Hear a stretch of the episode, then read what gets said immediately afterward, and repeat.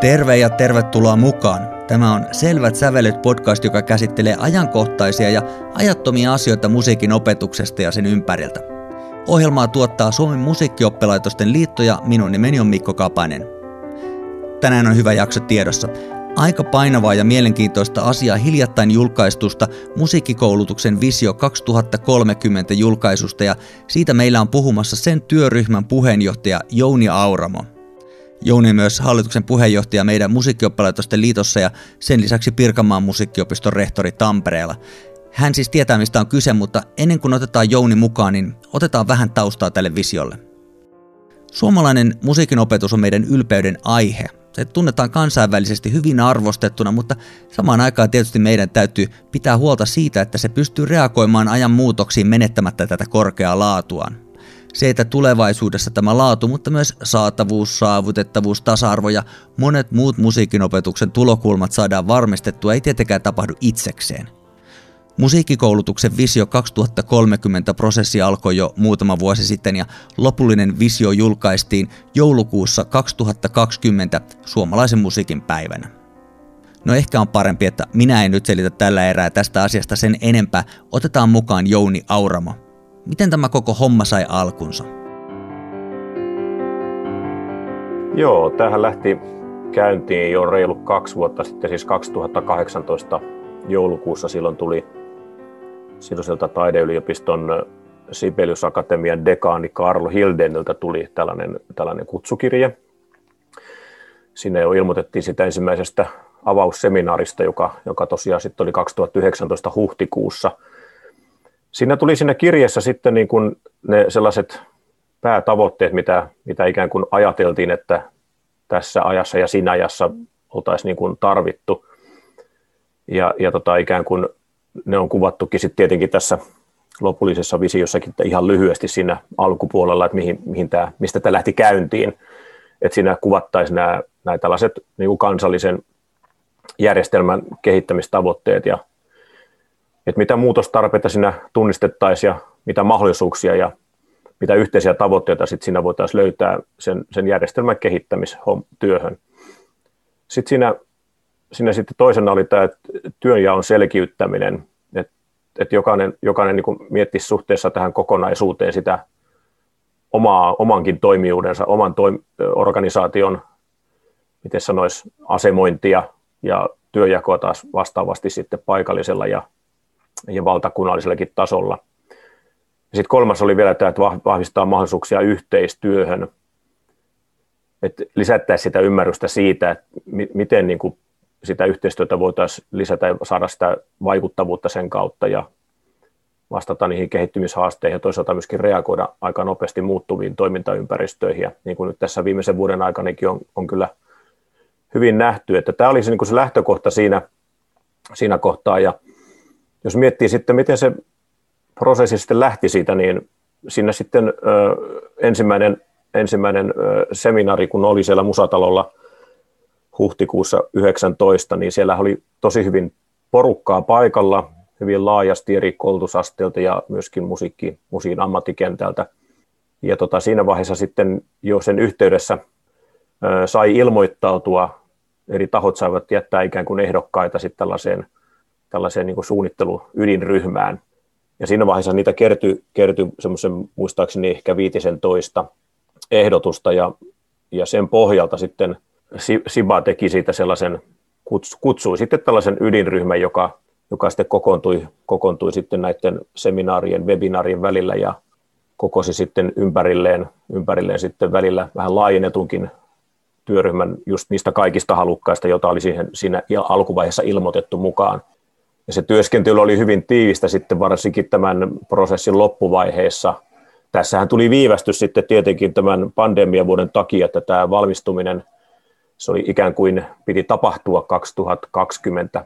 kesäkuussa oli alun perin suunniteltu tällainen päätös, päätösseminaari ja tämä vision julkistaminen,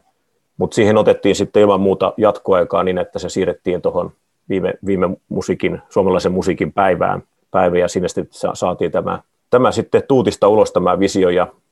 siihen liittyvä julkistamisseminaari.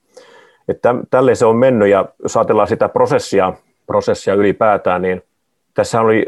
nimenomaan tarkoitus se, että tämä mahdollisimman laajasti osallistaisi kentän toimijoita sekä kas, musiikkikastuskoulutustoimijoita että myöskin muuta, muuta niin kuin musiikkiammatikenttää ja harrasta, harrastajakenttääkin, mutta painopistehän toki oli matkan varrella sitten osallistujien ö, profiili oli hyvinkin tämmöinen musiikkasvatus- ja koulutuspainotteinen, mutta hyvin laajasti eri, eri koulutusasteilta.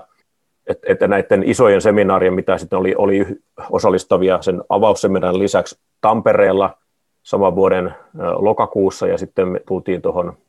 2020 vuoteen, niin alkuvuonna oltiin, oltiin Oulussa ja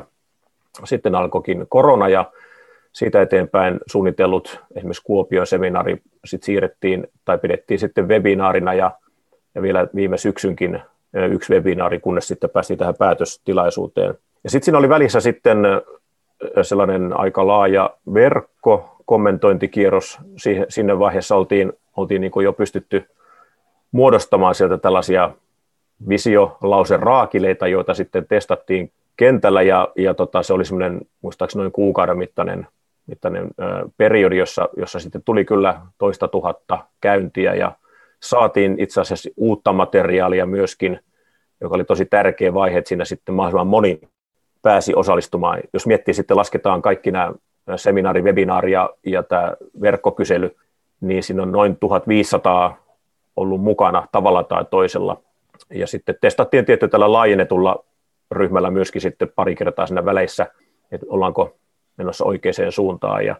ja niin poispäin. Että tämä työskentely loppuvaihe sitten tietenkin sisälsi aika paljon sellaista viestintää, että, että just Sibelius Akatemian roolihan olikin hyvin mahdollista ja he ei halunnut olla tämän tekijä, vaan he mahdollistavat tämän, mahdollistavat tämän tekemisen. Eli siellä annettiin myöskin resursseja käyttöön ja myöskin ihan ammattilaisresursseja tähän viestintäpuoleen.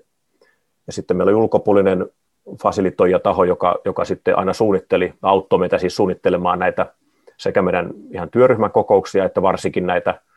näitä yhteisiä isompia seminaareja ja webinaareja, ja ainakin niistä saatu palautekin oli ihan positiivista, että se on, ne oli koettu, että niissä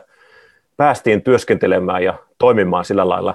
aika yhteisöllisesti ja osallistavasti, että siinä joka kerta siihen liittyy sitten vähintään puolet ajasta just keskustelua pienissä työryhmissä ja sitä kautta haettiin sitten niin kuin sellaista ihmisten näkökulmia, eri koulutusasteiden ja toimijoiden näkökulmia. Että hyvin mielenkiintoinen oli prosessi kaikin puolin, että siinä voi sanoa, että itsekin oppi, oppi tosi paljon, että mit, mitä kaikkea, kaikkea niin kuin, miten me saatiin poimittua niistä just ne olennaiset ja miten kuitenkin hyvin laajaksi materiaali muodostui, miten niistä piti kuitenkin ottaa sitten sellaista vähän niin kuin rohkeatakin avausta, ettei, ettei mennä vain pelkkien itsestäänselvyyksien ja kaikki, kaikkia tavoiteltavien asioiden suhteen, vaan, vaan löytää sitten sieltä sellaista jonkinlaista punaista, punaista lankaa nimestä visiokin voi päätellä, että tämä on tällaista tulevaisuuden ja musiikin opetuksen ja kasvatuksen tulevaisuuden niin kuin pohtimista, että mitä se voi olla. Ja sä mainitsit tuon koronan tuossa muutaman kerran, mikä on tietysti tähän aikaan maailmassa hankala olla mainitsematta. Ja se, se, tota noin, niin se lisäksi, että se tietysti vaikutti tähän teidän prosessiin, niin se muutti aika radikaalisti tätä musiikin opetuksen arkea Eh, ollaan oltu etäopetuksessa ja, ja, ja, ja ollaan tai ei, niin se on joka tapauksessa tullut sellaisessa aika, aika niin kuin normaaliksi standardiasiaksi tähän, tälle meidän kentälle, niin kuinka paljon tämän itse prosessin aikana tapahtuneet muutokset tässä musiikinopetuksessa, eli jos näitä opetukset ja muut, niin kuinka paljon ne sitten vaikutti tähän ihan lopulliseen visioon? Joo, kyllähän ne tietenkin vaikutti, että, että sanotaanko näin, että se, se varmaan nopeutti sellaista tietynlaista ajattelutapaa, mitä, mitä, mihin kaikkiin täytyy olla valmius sitten tällaisessa näinkin isossa kokonaisuudessa. Ja tietyllä tavalla se oli jo niin kuin varmaan taka-ajatuksissa silleen itämässä tällainen, että siis kyllähän tämä digitalisaatio ylipäätään on yksi, yksi näitä megatrendejä, jotka on, on niin kuin huomioitu tai täytyy huomioida tahon kuin tahon toiminnassa. Ja, ja tota noin, mutta sitten se, se, miten se kuitenkin iski tähän, iski tähän toimintaan, niin, niin se on se tuli niin lujaa ja niin vauhdilla, että se, se pakotti tämänkin prosessin aikana ottaa se huomioon. Itse asiassa ihan, ihan tota, ensimmäinen toimenpideehdotus, täällä on siis näiden teemojen alle on koottu yhteensä 25 toimenpideehdotusta, mutta siellä on jo ensimmäisessä mainittu se digitaalisuus, että, että se, se mä voin tästä sikäli sen kerrotakin, että se kerrotaan näin, että oppilaitokset tekevät yhteistyötä ja hyödyntävät digitaalisuutta parantaakseen musiikkikoulutuksen saavutettavuutta, moninaisuutta ja kestävää tulevaisuutta. Ja sitten tulee myöhemmin myöskin tuolla, tuolla että esimerkiksi näin, että, ollaan, että Suomi olisi ihan tämän digitaalisuuden oppimisympäristöjen etäopetuksen ihan kansainvälinen edelläkävijä. Ja itse asiassa näin se, näin se on hyvinkin, hyvinkin jo tullut näkyväksi, että on, olen kuullut, että tässä muutamissa foorumeissa, mitä meidänkin vaikka SMLn väki on ollut, ollut mukana, toiminnanjohtaja ja muutamat hallituksen jäsenet viimeisen, syks, viimeisen syksyn aikana, niin on, on tullut hyvin selkeäksi esille, miten, miten täällä pystyttiin ottaa tästä koppi niin nopeasti. Ja toisaalta myöskin se, että miten meillä yhteiskunta, eli siis opetus- ja kulttuuriministeriö tuki hyvinkin vahvasti tämän vahvistamista. Ja siinä, siinä mielessä tämä tällainen teema siitä, että olisimme kansainvälinen edelläkävijä digitaalisten oppimisympäristöjen kannalta, niin siinä mielessä me uskotaan siihen vahvasti, että näissä varmasti tulisi olemaan, jos ei nyt aivan heti, niin tässä kuitenkin muutaman vuoden kuluessa.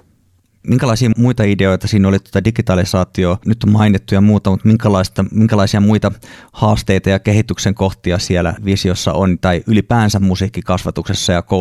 koulutuksessa nyt tässä tulevina vuosina?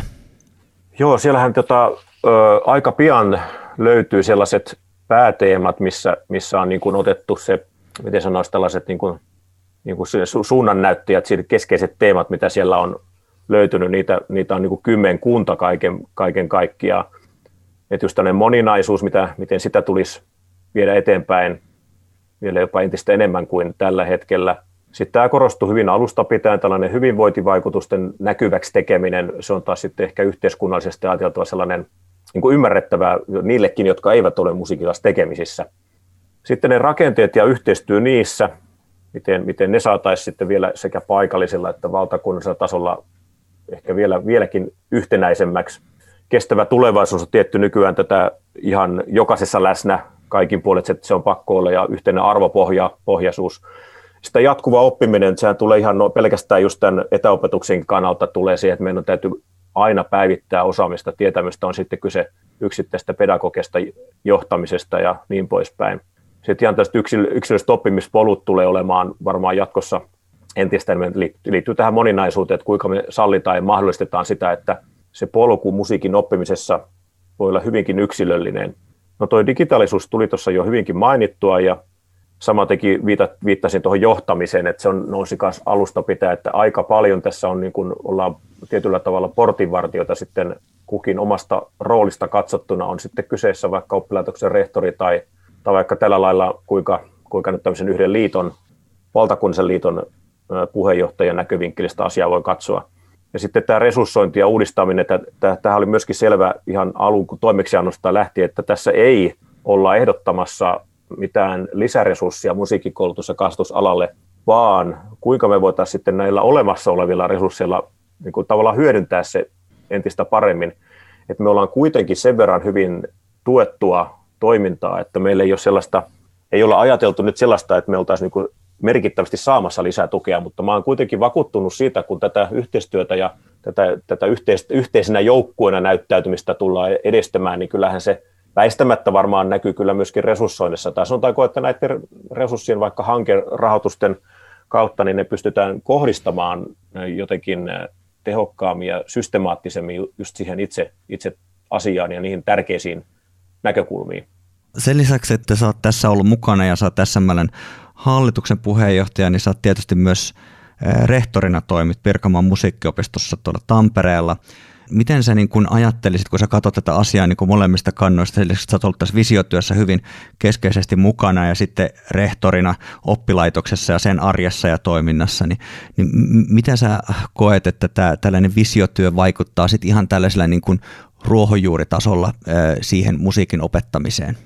Joo, sepä sitten onkin tässä haasteena ensimmäisessä vaiheessa varmasti kaikilla meillä ja varsinkin, jotka oltiin mukana tässä niin, kuin niin tiivisti, että ollaan koko aika oltu paikalla ja tiedetään, mitä täällä on tullut esille sekä kentältä, että sitten miten niitä on sitten saatu kostettua. Ja tämä kentältä kumpuavien toime, toiveiden varahan ja niiden, niiden suunnannäyttäjinä tässä ollaan tietenkin liikkeellä. Mutta onhan se paikallisestikin näkynyt nämä, totta kai, että Tampere ja Tampereen seutu Pirkanmaa on myöskin jo niin iso alue ja toimijoita on paljon siellä ja koulutusasteet kaikki läsnä, niin että miten se siellä, siellä meillä esimerkiksi olti, oltiin tekemässä vähän niin kuin osittain samaan aikaan tehtiin Tampereella tällaista esittävien taiteiden visiota, joka oli lähtölaukauksena tota Tampereen konsanväki ja siellä sitten oli, oli ihan pormestarin nimeämä työryhmä. Se oli siis toki muutakin kuin musiikkia mukana,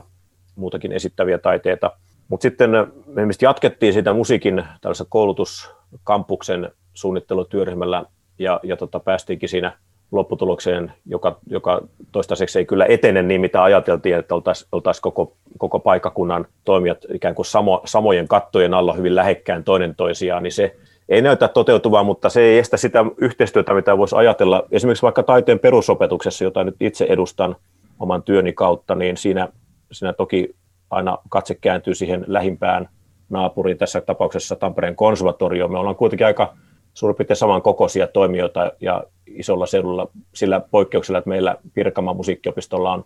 isoja toimipisteitä, muun muassa Kangasalla Ylöjärvi ja sitten taas Tampereen konservatorio enemmän niin kuin toimii Tampereella.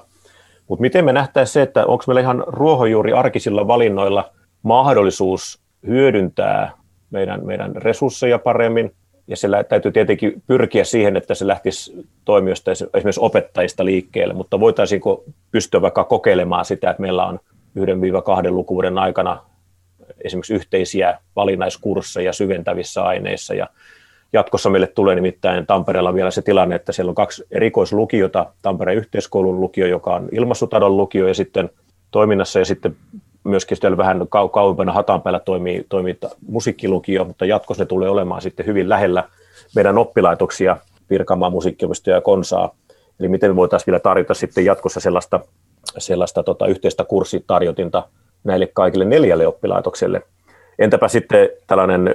orkesteriyhteistyö. Me ollaan aika vahvasti profiloitu meidän oppilaitosta tällaisen hyvin toimiviin jousi, puhalin ja myöskin sinfoniaorkestereihin. Miten, miten ne voitaisiin ehkä rakentaakin yhteistyössä toisen oppilaitoksen kanssa ihan lukuvuosikohtaisesti. Tämmöisiin kokeiluihin varmasti tullaan menemään ja ainakin tullaan niitä ehdottamaan. Ja nyt kun mä näin sanon, niin se on sitten totta kai myöskin omasta puolestani testaan sitä ajatusta meidän, meidän ö, omalla henkilöstöllä ja, ja sitten vastaavasti myöskin naapurioppilaitoksen. Tämä on vain yksi esimerkki siitä, miten paikallistasolla voidaan ajatella asioita, mutta erilaisia alueita ja tarpeita toki on, että jossakin ollaan hyvin ehkä yksin ja jo naapureita lähimaastossa, mitä siellä keksitään, onko se sitten enemmän just kansalaisopiston, seurakunnan, nuorisotoimen ja vastaavien kanssa ja, ja kuinka meidän pitäisi kuitenkin sitten ottaa pystyä enemmän näkemään ne mahdollisuudet, mitä nyt tulee, mitä, mitä tässä ajassa esimerkiksi valtiovalta tulee tekemään ja, ja osittain jo on mahdollistanut esimerkiksi tämä Suomen harrastamisen malli, joka on nyt hyvin monen, moneen paikkaan jo nyt jalkautunut ja sitä, sitä rahoitusta tullaan lisäämään, niin siinä tarvii olla kyllä hyvin tarkkana, että me oltaisiin tavalla tai toisella mukaan, mutta millä tavalla ja mitä siellä mahdollistettaisiin, niin se on sitten eri juttu, mikä aina pitää niistä paikallista lähtökohdista kyllä miettiä. Mulle tuli mieleen sellainen asia tuossa, että nythän on tulossa musiikkioppilaitosten liitossa ja on, on yhteistyössä sitten monen muun toimijan kanssa tällainen isompi tutkimushanke, jossa sitten kartoitetaan näitä opintopolkuja ja tätä ikään kuin tätä jatkumoa, että miten se lähtee ihan sieltä varhaisiästä ja, ja jatkuu eteenpäin ja muuta. Niin mulle tuli mieleen tuossa kun puhuttiin tästä ruohonjuuritasosta ja itse, itse tästä musiikkioppilaitosten toiminnasta, niin miten sä niin kuin rehtorina ajattelisit, että miten eh, tällainen yksittäinen opettaja, ehkä, ehkä tämä on asia, mikä pitäisi kysyä yksittäiseltä opettajalta, mutta miten sä koet, että miten pitkälti he kokevat o, o, niin kuin olevansa osana sellaista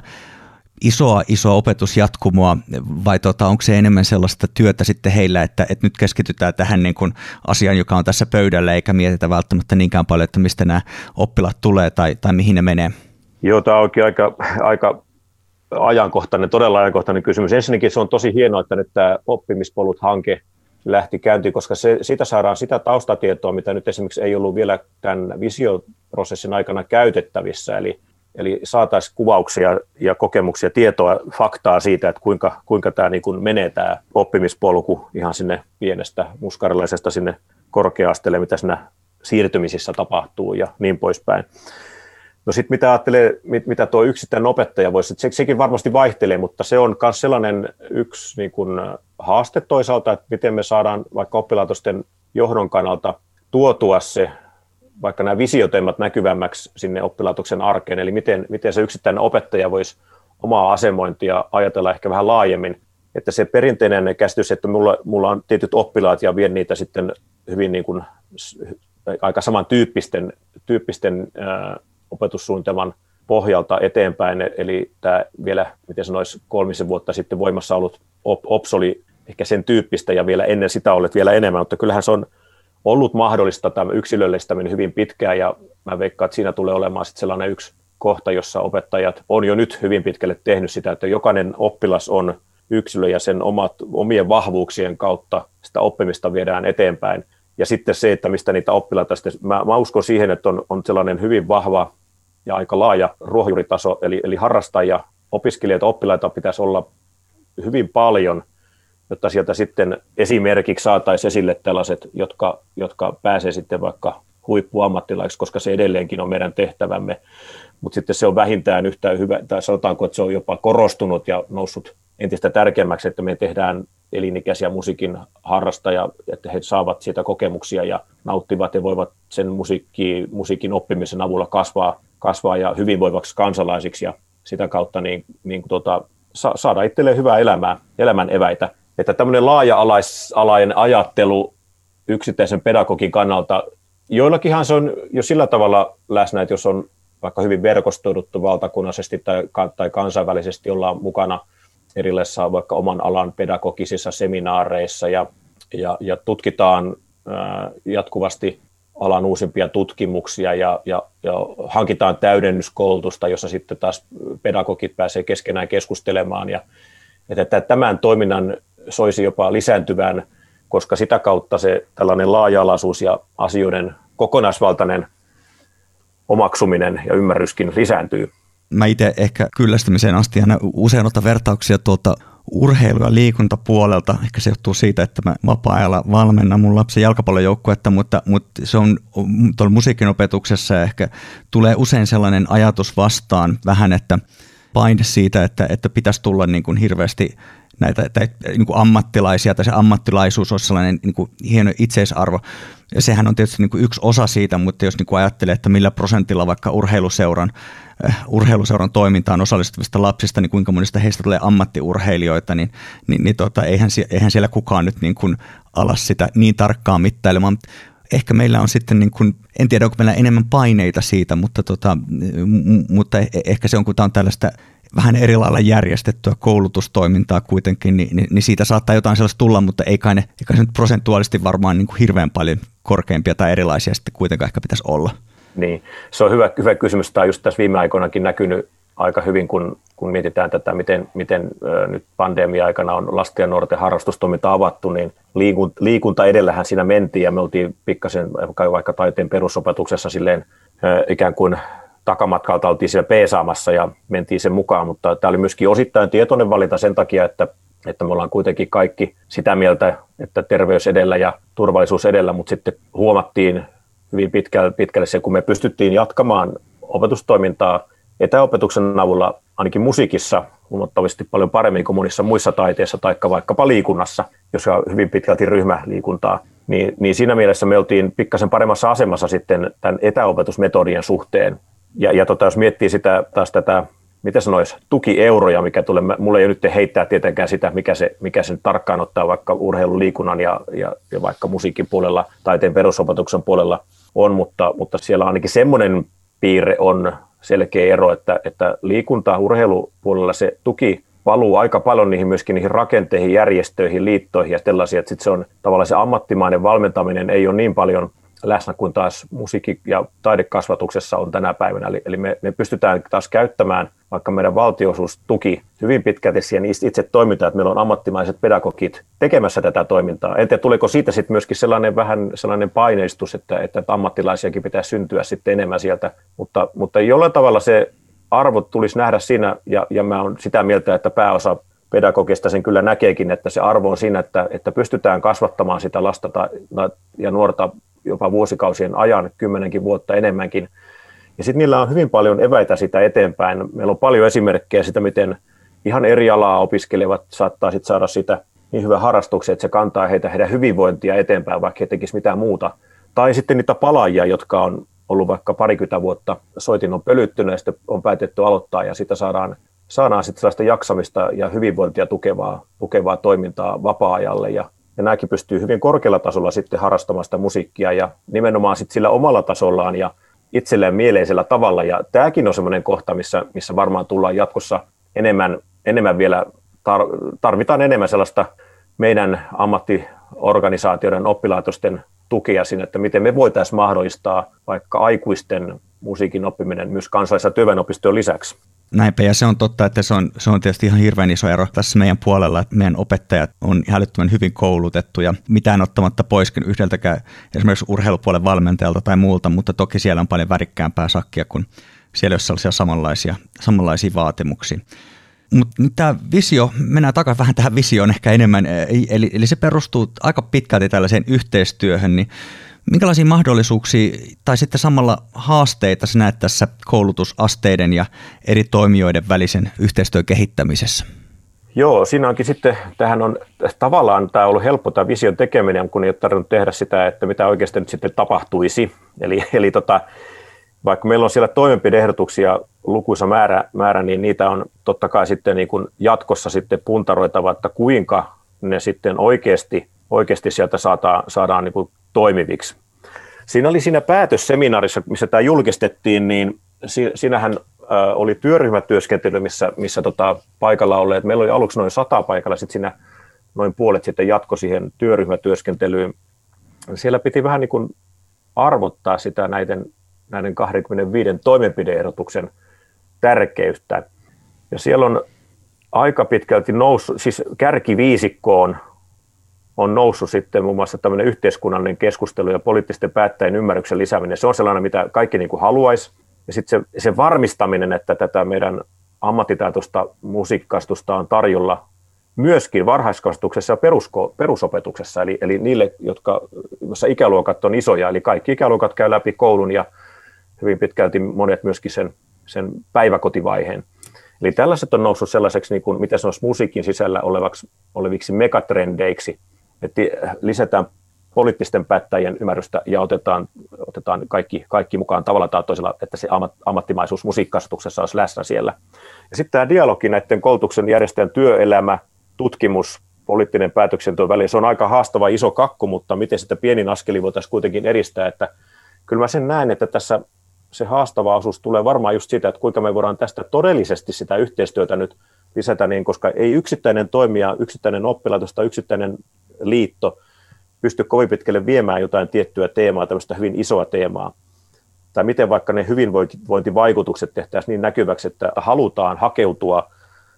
musiikkikasvatuksen pariin ja, ja oppia sieltä ja sitten alkaa, aletaan tarjoamaan entistä enemmän sitä monin eri tavoin sitä, niitä väyliä ja polkuja. E-, eli tämä, tässä tota, tämä yhteistyön näkyväksi tekeminen ja se, miten se on, tartutaan hanska käteen ja tartutaan hommiin, niin se on varmaan se ensimmäinen, ensimmäinen sellainen, mikä, mikä tulee haasteeksi. No sitä, sitä tietenkin pyritään tukemaan. Täällä oli hyvin vahvaksi nousi myöskin ensisijaisten niin tällaisten toimenpiteiden suhteen se, että miten, miten tällainen kansallinen ohjausryhmä, joka, joka voisi edustaa kaikkia koulutusasteita, miten se saataisiin aikaiseksi ja miten se voisi sitten alkaa vähän niin kuin tuuppaamaan näitä asioita tätä ikään kuin ylätasolta ja myöskin sitten antamaan,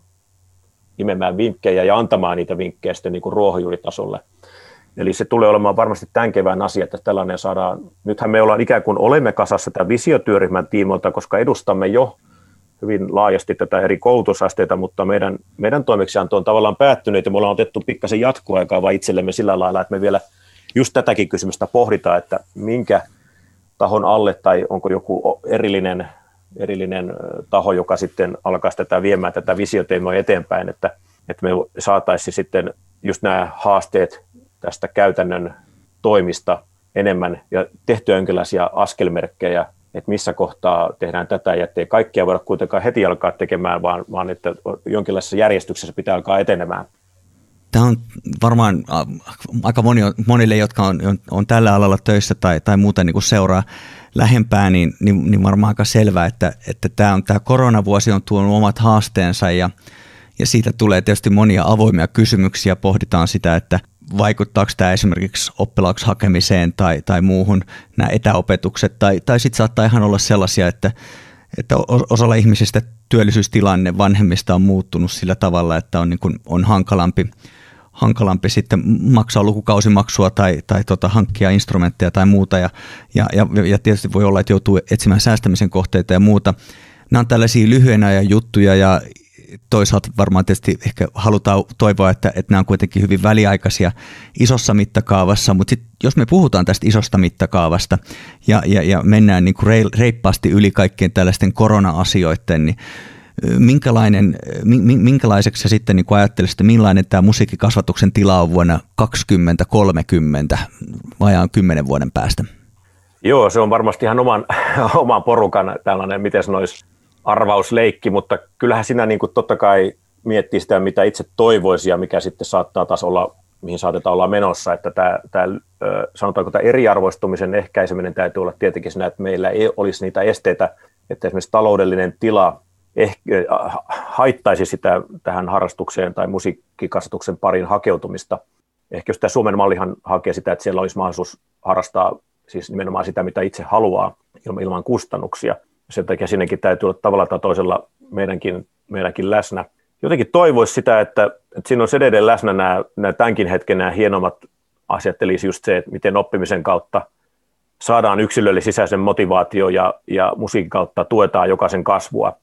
Mutta sitten siinä on entistä enemmän sitä moniarvoisuuden ja erilaisten polkujen mahdollistamista, että se on kuitenkin se, että jos me siinä musiikin sisällä, musiikin kasvatuksen ja koulutuksen sisällä nähdään näissä meidän niin kuin rakenteissa ja opetussuunnitelmien puitteissa niin, niin laajasti kuin mahdollista, että sillä tavalla me tuetaan just sitä, sitä sen oppijan, harrastajan omaa näkemystä. Totta kai siellä pitää aina saada ne perusasiat tietyllä tavalla kuntoon, että, että sit jokainen alkaa, alkaa sitten sen kautta sitten löytämään sitä omaa kiinnostuksen kohdetta. Ja totta kai sitten mä ajattelen, että ehkä vähän naivistikin, että tämän alan arvostus ja tunnettuus, tunnustus on korkealla tasolla. Kyllähän me voidaan väittää, että suomalainen musiikkikasvatus ja koulutus on tänä päivänä esimerkiksi kansainvälisesti erittäin arvostettua, mutta se, että se olisi myöskin kansallisesti täällä yhteiskunnallisesti arvostettua, niin siinä varmaan on vielä tekemistä, että meidän esimerkiksi päättäjäportaissa olisi sitä ymmärrystä vielä enemmän, jota meillä toimijoilla kaikilla on että miten me saadaan se, sekin puoli vielä kohotettua ja sitä kautta niin,